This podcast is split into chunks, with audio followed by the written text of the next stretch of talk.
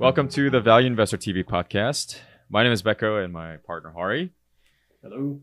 Uh, in this episode, we will talk about Carnival, uh, specifically around uh, management, valuation, uh, things that we didn't talk about in the first episode. So if you didn't check out the first episode, go check that out before you come to this one. All right, Hari, give us uh, give us a disclaimer to get started.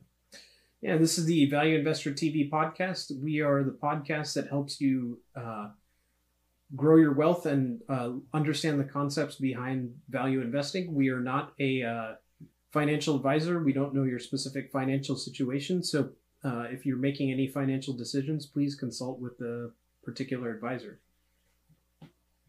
Fantastic. All right. Um, so we were, you know, we were talking about Carnival and how the, uh, you know, the business had some was a very capital intensive business. You have to buy boats; they're very expensive. Um, that there's lots of risks associated with customers not wanting to come back because this is a luxury vacation uh, for a lot of people, and you know that the economy is, you know, the world economy is kind of getting hit hard right now. Um, so certainly some things to consider there, but if we just look at the historical uh, business, um, you know, if when things start to settle down, you know, what do you see as uh, is this a business that is able to take the moat that we talked about, which we said was a brand based, um, and that there was high barriers to entry? Uh, has that translated into a high return on capital um, and uh, and other types of profitability metrics? Yeah. So, you know, to answer that question, we usually look at various ratios to look at how capital are efficiently used, right? And if you guys want to kind of refresher on refresher on it, we recorded an episode on that. So go check that out. But um, you know, in this particular industry, right? This, as you talked about, Hari, this is a capital-intensive business that usually takes on a lot of debt, which means that you have to look at you have to look at ratios that takes that into account, right? So if you look at cap return on equity, for example, it, it doesn't really paint the full picture. It's misleading indicator of of if capital efficiency. So what we want to look at here is either capital return on capital employed or return on invested capital. And I looked at return on invested capital here, and you're getting about eight percent about 8%, right? So since 2015 to 2019, return on return on invested capital has been roughly around 8%. So that's where you're looking at there, about about 8%. Okay, so an 8% to be clear is about the return you would get in the index. So an index fund is a uh, you know, it has historically gotten you between 8 and 10%. So for a return on capital of 8%, we're not looking at a great uh, return here, right? Um, and I, I, think that's worth noting because, you know, that, that kind of highlights, is this a long-term business or is this more of a value play, right? And so, you know, obviously we haven't even talked about valuation yet, um, but we would need to take into account the fact that this business doesn't grow very fast. Um, so the things that we would really need to look out for are how do they return their money back to their shareholders and um, you know how does that um, impact or, or, or is the valuation cheap enough that we'll get a good deal if we were to buy this okay yeah. So moving on to the next part of our uh, next section of our uh, checklist around the financials um, does the company have enough cash to maintain its business? Um, you know and I, I think of particular importance right now is if revenue is drying up and they're they're not able to run cruise ships for a month, two months, three months, do they have enough cash to keep you know the business going to pay their employees to maintain the ships while they're in dock, etc. Yeah. So maybe I can start with some ratios. So debt to equity ratio is about 45%. So debt to equity ratio about 45% and you're talking about current ratio of about 22%. So those are kind of high level description of the current state of affairs in terms of the balance sheet. If you look at what is coming in terms of debt, so when do they have to pay the maturities of their debt? Uh, in 2020, so this year, they have um, 1.8 billion dollars due this year. So, th- I mean, that is, uh, you know, that that is something that that is very note- noteworthy here, right? So, uh, 1.8 billion due this year, 2021 next year, 1.9 billion due 2020, uh, 2022, 1.3 billion due, so on and so forth. Total one point or in total long term debt uh, l- long-term uh, debt about about eleven billion dollars.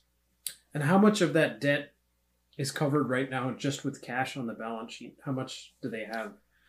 So cash on the balance sheet, straight up just cash, hard cash. You're talking about again. This is before they draw, they drew out, uh, they tapped into.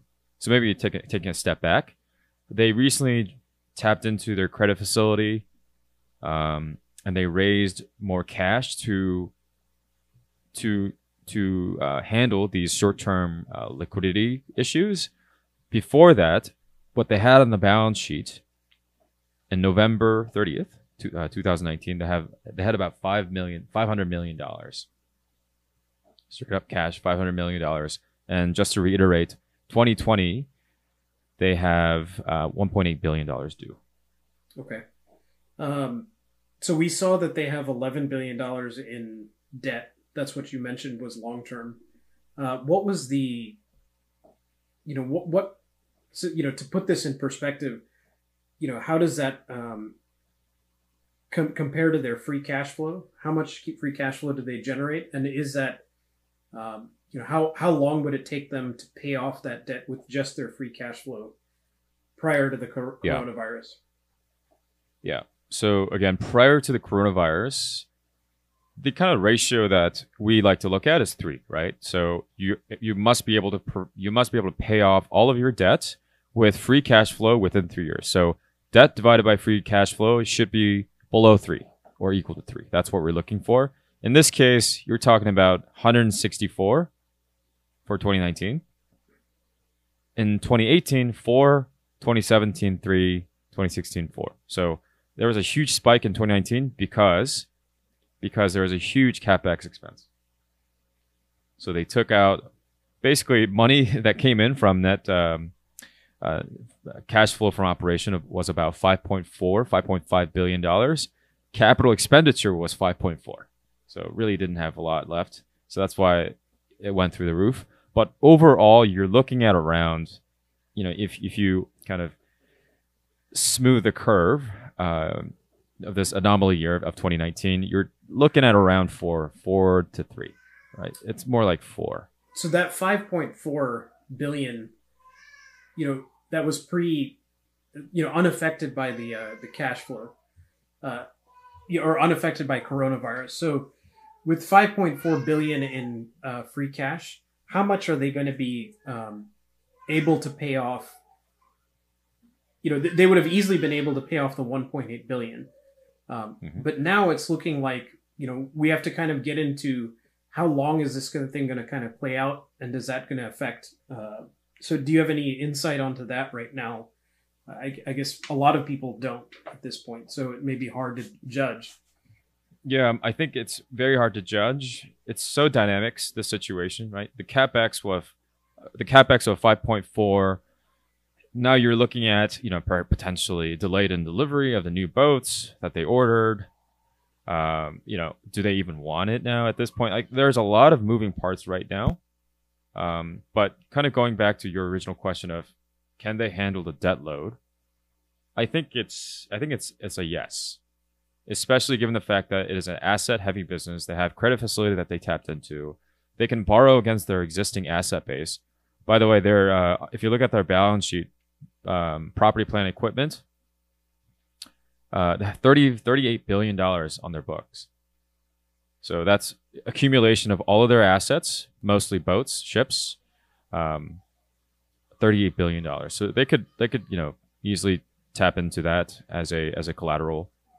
Um, just a side note that's been kind of interesting um, is that boats in the accounting rules they depreciate uh, all the way down to 15% and 15% is the, the base and they depreciate for 30 years Um, so, so Do they obviously with the balance, yeah. Go ahead. do they mention how old the fleet is? Uh, not, not, not by no. I don't. I don't think so. Um, not that I've seen. But one thing I do want to say about that is, I was actually kind of surprised because I thought, you know, cruise line industry, you buy a boat and then you kind of use the hell out of it. you know, you just drain as much as possible, extract every ounce. But what I've seen in this company is that there is a lot of activity of buying new boats, selling old ones away, renovating. There's a lot of activity with their cap with their uh, asset base. Yeah, Um, it, so- I, I guess it depends on you know how if it's if the depreciation is straight. Uh, It so is linear. yeah, if it's a linear depreciation, that there may be a price point at which they may be able to sell the boat at a higher price point, get more value out of it, and then use that money to then, you know, plus the depreciation expense that they're now uh, that was allocated against earnings is now, a, you know, is non-cash item. They go and buy a new boat, you know, essentially. So, Yeah. which makes sense. I mean, I, I think. You know, when you're doing asset heavy businesses, like you look at Southwest, they have very new fleets um, and they tend to not run older planes because of fuel efficiency and you know, lots of other factors. Where some of the other airlines are running older fleets and they have different, um, you know, different lifespans on some of these aircraft, and so maintenance parts, etc., may get more expensive as the boat gets older. Um, you may have fewer uh, part manufacturers for those parts, so the parts may get expensive. Uh, and then there's there may be expertise around maintaining maintaining the boat too that you know gets lost over time. So you you kind of want to have a younger fleet. Plus, you know, if, if you're taking a vacation, you don't want to be on an older Yeah. boat, right? You want to be on the, the nice shiny new thing with Wi-Fi in every room and all that stuff, right? So you want to have the nicer amenities. So um, you may sell it to somebody when you can get a better price. And the interesting thing is, what is the market for this going to be for these giant expensive assets if they were to need to sell them to pay off the debt, um, you know, or take more collateral? You know, is the bank going to to value them the same? You know, if you know they're not as useful, right? So Yeah, that's a that's a that's a yeah that's something that is important to consider. I think um, not because I, I I do want to add that nuance to it. The fact that not all asset businesses are easy to borrow money against because of these outstanding issues. Depending on the market, the current situation might not deem it as as as worthy as before, for example. Right, and a bank may not want to. I mean, you know, they own all these assets. They know what the value of these things are. Um, you know, selling this asset, you know, is maybe difficult for them to do, especially in this economy. So, loaning may be more of a problem. So, anyway, we'll we'll move on to the uh, the next part of this, and um, you know, the the the interesting thing that we talked about at the beginning of this episode was that this is a low return on capital business, right? So one of the things that we really want to find out before we even evaluate management, if at all, do we need to even man- evaluate management? Is what are they doing with the 5.4 billion in uh, cash free cash flow? Are they doing share buybacks, um, or are they uh, doing dividends in a timely fashion? You know, when their price is stock price is expensive, are they buying back shares? Or are they buying it when it's low, etc. Yeah. So from that perspective, um, if you look at their dividend payments, so let me just say this. So if you, as you and I both know that we like companies that does that does smart, timely stock purchase programs, right? We, we, we like that a lot as shareholders. We like companies that are purchasing stocks, their own stocks, in a timely, opportunistic fashion. Instead of instead of paying out dividend or buying stocks when the stock price is too high, right? Two alternatives we don't Right. like. If you look at this company, if you look at no amount of money that re- that is returned to shareholders via dividend, is consistently higher uh, than the amount of money that they use for stock buyback. So if you sum up the previous 10 years for dividend payment and 10 years of stock buyback, you are talking about nine, about $10 billion returned to shareholders through dividend payment and about 5.8, so $6 billion returned to shareholders via stock purchase programs, repurchase program. So that's a total of how much? 15 billion? About 15 billion for the past 10 years. That's uh, that's the Okay. that's the amount of money that we that we end up with. yeah So one and a half billion is essentially going to um, per year, roughly, uh, and the other three to four billion is actually, I guess, going back into the to buy new boats, to maintain boats, etc. Yep. Yeah, so that that's the problem with the ha- heavy asset heavy business, right? Is that their their cash flow is being spent on just maintaining their fleet right and that's that was that's always the fear right is that this is a very uh, capital intensive business so you're going to see a Yeah. lot of um, money being put back into the business instead of being sent away Yeah. to shareholders so so so far nothing really strikes me about this business as a long-term play right I yeah, hundred percent. I agree with you. Um, for me, at least, like you want to look at obviously top line top line growth, bottom line uh, bottom line growth, cash flow growth, and then also uh, you know return on capital uh, capital employed or return on invested capital, capital efficiency ratios. All of those don't really check out. Yeah, and so what we're really looking for here is are they cheap on a valuation basis significant enough to make this more like a, a one-time play rather than a buy and hold. So let's look at um, your valuation and let's get a let's get a number uh, down and then we'll see what the what how that compares to the current stock yeah. price. So one thing I do want to mention. So obviously, discounted cash flow. You want to start with initial cash flow of the previous year, but because you had this outstanding year, not outstanding meaning like great, but um, kind of a- abnormal year in terms of capital expenditure. Uh, the free cash flow was kind of skewed, so I averaged out the past three years of free cash flow to set as the initial. Okay. Okay. So I did that. And here it is where it gets tricky because, as you guys all know, discounted cash flow depends heavily, heavily on growth rates that you assume that you put into the calculus, calculus right? So, growth rate, the first, you know, first three years, I said, again, the, my guess is as, as good as yours.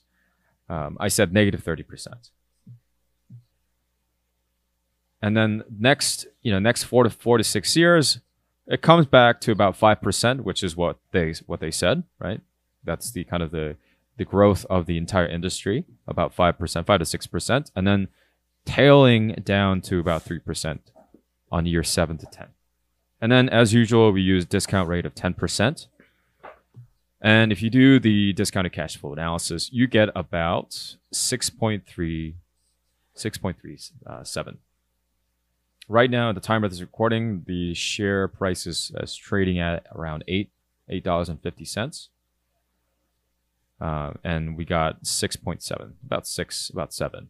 Again, I, I just want to highlight this one once more. This heavily depends on the assumptions, right? The growth rate that we put into the calculation. The first one to three years, I, I said negative thirty percent. It could be high, it could be low. I, I don't know, but just kind of that's what I put into the calculation. It's hard to tell with the coronavirus at this point, right? Yeah, I, I think one thing that is interesting about this, and I think is a lot of people will probably come to this business because of the price to earnings ratio or some other factor that's very, very cheap, right? The price to earnings right now, now, obviously, this is based on their trailing price to earnings. Um, the PE ratio is like three, a little above three, right? Which is insanely cheap. And their dividend is around 20, 24% or so. Um, you know, they're, they're paying about $2 a share in dividends. So, you know, if you were to buy this and then just collect cash forever from this business, you could potentially get 24% uh, uh, yield. um, assuming that they're able to maintain that dividend, right? So there is certainly something very interesting about that concept, right? So you know, they, you said that they are paying out about a billion dollars in dividends right now. And if that 1.8 billion dollars comes due, you know, would they have to suspend the dividend or potentially cancel it for a year um, or permanently just to pay off, you know, this the 1.8 and then they would resume the dividend in the future, right? And at that point, you know, we bought it at such a cheap price that our um, you know, because we, we always talk about free cash flow. Cash flow makes a lot of sense for a lot of ongoing businesses, right? But you're looking at a business that is trading that has been able to generate almost three dollars a share in earnings, right? And it um, you know has traded as high as fifty dollars a share in the last year or in the last twelve months. So when you look at it from that perspective, it looks certainly looks cheap right? And I, I would argue that $51 a share is way too expensive for this company, right? But 15 or $20 a share is not unreasonable for a, or even $25 a share is not unreasonable for a slow growing, you know, business. And what we're paying right now is a third of that, right? So from that perspective, there is a significant margin of safety, right? And then when you look at it, that they have $5.8 billion in is their market cap but their balance sheet has a enormous, um, you know, uh, you know, they have thirty something, thirty eight billion dollars in assets. They obviously have a lot of debt there too, right? But from a price to book ratio, you know, how does how do you see that as being that that is pretty cheap also? Yeah, right? let's take a look. So equity equity about twenty five billion dollars.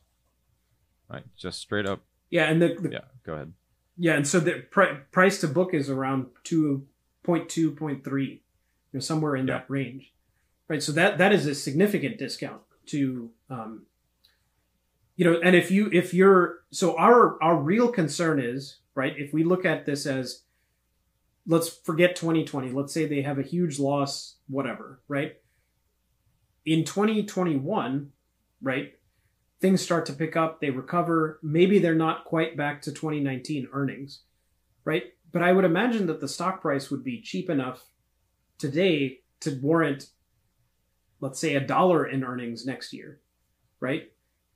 If we modeled that as our scenario, right? And I'm not, I'm using this number not scientifically, I'm just saying a number.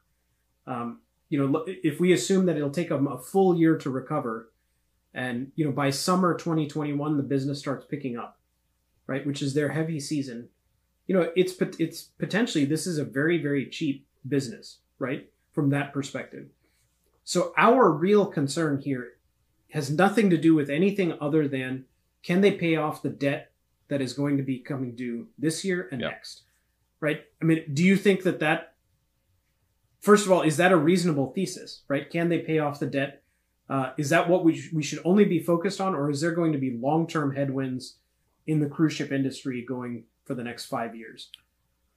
Oh man. Um I think those two are actually I think those two questions are both important to to answer. So in a very short term, this year and next year, are they able to survive? And I think to that question I would say yes. I would say I would say pretty pretty confidently yes, they would be able to survive that storm. On the second point of kind of in the meet in the intermediate term, within the next five years, will their business be able to bounce back up to where it is today, or potentially a little bit lower, but still bounce back up today? I think yes. Um, I think yes. Uh, so I, I think those two questions are both important for our discussion. Okay, so so going into that, we think that they they'll survive. They'll be able to cover this uh, upcoming debt, um, and that they may may be able to cut some of their maintenance expenditures, move things around. Maybe it'll make it work. Um, you know, for next year, they'll probably still have some free cash flow this year, even though, um, but it'll be you know it'll probably be a big hit uh, to their their business. So the real question that I have is if they can survive for a whole year, right? Because at this point, the business is being priced as if they're going into bankruptcy. Um, so we need to find out if indeed that they would go into bankruptcy, um, which I don't think is going to happen, right? As as we've talked about, they have enough assets to pay things down. You know, they could sell enough boats to pay 1.8 billion dollars, right? And you said that they've drawn down how much off of their credit facility? So About, let me just double check so I don't give you the wrong number. Uh, give me one second. Yeah, so the the idea here is that we're going to take the credit facility plus the 500 million that they had on cash, then the potential that they have 25 billion dollars in equity that they could pay some, you know, amount down, right? So to to recover cash and then, you know, pay 1.8 billion, right? So in a in a in a disaster scenario, they'd still be able to pay down their their their their debts, right? So yeah, so how much was how did how much did they pull So- down on the credit? So they have, so it doesn't, so my note doesn't say whether they actually pull down on the credit facility, but they have available through their line $3 billion. Okay, so they have $3 billion ready to deploy, ready to pull whenever they want. And that expires in 2024. So the facility is available until 2024. Okay, so and they if they haven't drawn drawn it down, they may be okay. Right? Their their thought process may be we don't even need to draw down on. Potentially. I, I, haven't looked at current news. Most of my analysis was just done through the SEC filings, uh, pre, uh, pre, previous year SEC filings. I'm not sure if they if they have uh, currently. Okay. So yeah, what, what we are we are kind of looking at right now is almost a, um, you know, this is an asset play. This is a you know a cheap based on metrics that you know are their ability to generate earnings is much higher than their current price, right? Relative to their current price. So you are buying a business that you could essentially get um, dividend payments for, uh, you know, to pay you pay you back. They haven't announced anything about suspending the dividend. Um, so there's a potential here for a very high rate of return just by holding the stock, Mhm. right? And then, uh, you know, getting a dividend uh, forever. So we would have to also consider, you know, would they need to suspend the dividend? Um, you know, long term. Typically, companies don't suspend and restart. They cancel it altogether and then have no plans to restart it until they make another announcement. But a business like this, which is not generating a whole lot of uh, growth, is going to return cash back to their shareholders somehow, right? And you you would also think if business management were savvy, if the stock price stays as low as it is in a year or two or three, that they would also go back and say, buy back their shares, right? So there's definitely ways that they can boost the share price and pay us back with dividends because the price is so Mhm. low right now. What one, I, I would say maybe one point, one data point that could help us answer that question regarding the dividend payment, at least, is if we look at 2018 number, 2018, uh, t- uh, sorry, um, yeah, tw- uh, not 2018, 2008, tw- 2009 numbers. The dividend Yeah. payment at 2017 before yeah shit hit the fan was about a billion dollars, and then it came crashing down and they didn't they never suspended it. It was hovering at around 300 to 300 to 200 million dollars in dividend payment still. Um, but they did interestingly enough they did raise a little bit more a little bit money by increasing their share count. So floating a little bit more money uh, their share out in the open market they raised about 8 8 million 12 million um, but and to answer your question about dividend payments they have ever since ever since um, 2000 uh, or 1995, dividend payment never stopped. So I I mean, that's good to good good evidence that they they would probably continue it. They may cut it in half, or they may lower it, um, because their outlay of, of for dividends is pretty high, right? Yeah. Um, they probably have um, one and a half billion is you know is how much they're paying out. So let's say that even then they cut it in half, you're still getting a twelve percent return. Yeah, I, Right. If they cut it by yeah, I, I would say they might cut it much more drastically. Um, if just looking at just looking back into the history, right? So 2018, it was around or 28, 2008. I keep saying 2018. 2008, one point about one billion dollars in dividend payment. They chopped it by a third, and even more by by um, by one fourth, one third, one fourth. So I imagine they would kind of do something quite similar here. Dividend payment was 1.4 last year. So if, if they slash it by, I don't know, fifth this time or sixth, you know, um, that could be totally within the realm of possibilities. So let's say that they cut it by 75%. You know, it it's dro- drops down to 50 cents a share um, from $2 a share. Even in that scenario, you're still getting a 6.5% dividend payment. Let alone the the share price. And then if the dividend recur, returns to its former glory, you know, in the future, you're still going to get a very high rate of return, Yep. right?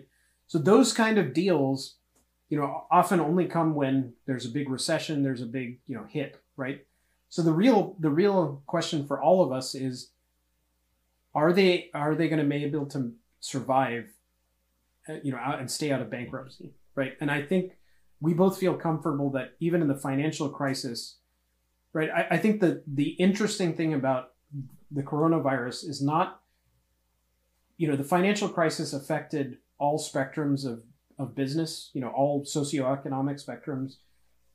Um, the unfortunate thing about this is that the coronavirus is having a heavy impact on hourly workers, wage, you know, you know, laborers that are working in retail, workers that are um, uh, white collar or I'm sorry, blue collar workers who have can't work from home. You know, they have to go into a factory. They have to go in, and although those people are going to Carnival, um, you know, on their lower uh, tier um, services, the higher tier is not going to be as affected by this, right? People who are able to, you know, work from home, they're not impacted by by this, so they're going to definitely take a hit.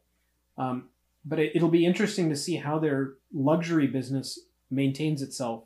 I'm sure it will take a hit too, but it may not be as big as um, you know the lower tier mm-hmm. groups. Mm-hmm. So, yeah. um, so I, I think there's there's a lot of interesting stuff here to talk about, right? And I think the um, the main thing that we you know as value investors are looking for is this is not a long term play, but at this price point, there I think is a significant margin of safety built into their asset base, right?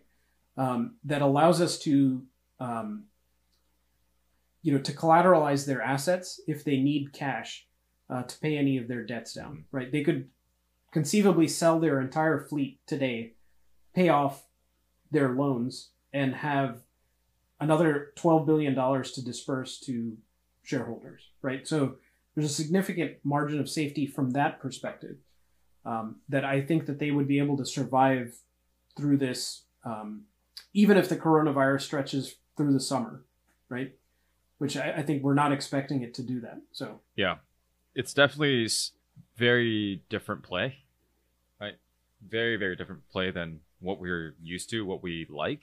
Uh, for me personally, you know, I like businesses that are excellent businesses. Even if I have to pay a little bit more, I'd like to own those things. This is a totally different play. And, you know, even within kind of the cigar butt type of model, you know, you're looking at kind of a slightly different angle, looking at dividend payments as a way to extract value out of this company. Um, in addition to stock yep. price uh, elevation uh, in the future. Yeah, all right. Well, I think we've covered this one. Um, you know, if you would like to talk about Carnival Cruise Lines with Becca or myself or anybody else on the uh, um, on the Slack channel, you can send us an email, uh, info at valueinvestor.org, and we can invite you.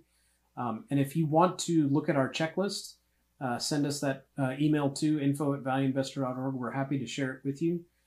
Um, and you know, we're we're very excited to you know keep uh, keep this going, um, have conversations with people, share as much of our knowledge as we can. Um, and, you know, these are interesting times for everybody. Um, you know, stay safe, but uh, if you're you've got some extra money to spend, this is a good time to um, look at the market and find you know good deals. So, um, you know, come come learn from us, and uh, you know, we have a nice long backlog of things at this point to explain the basics as well as get you up to speed and think about companies. So uh, send us an email uh, if you'd like to get those um, checklists or on the Slack channel, but then go back and you know episodes one through about 30 or so have uh, a lot of the basics of value investing covered. So, uh, all right, anything else to add, Becca? No, definitely. Uh, it was interesting. Thank you so much for sending us this request. Um, good opportunity for me to look into this uh, cruise line industry and specifically Carnival. It's great. So keep that coming. All right, guys. Thanks a lot. Um, and we'll talk to you later. Thank you.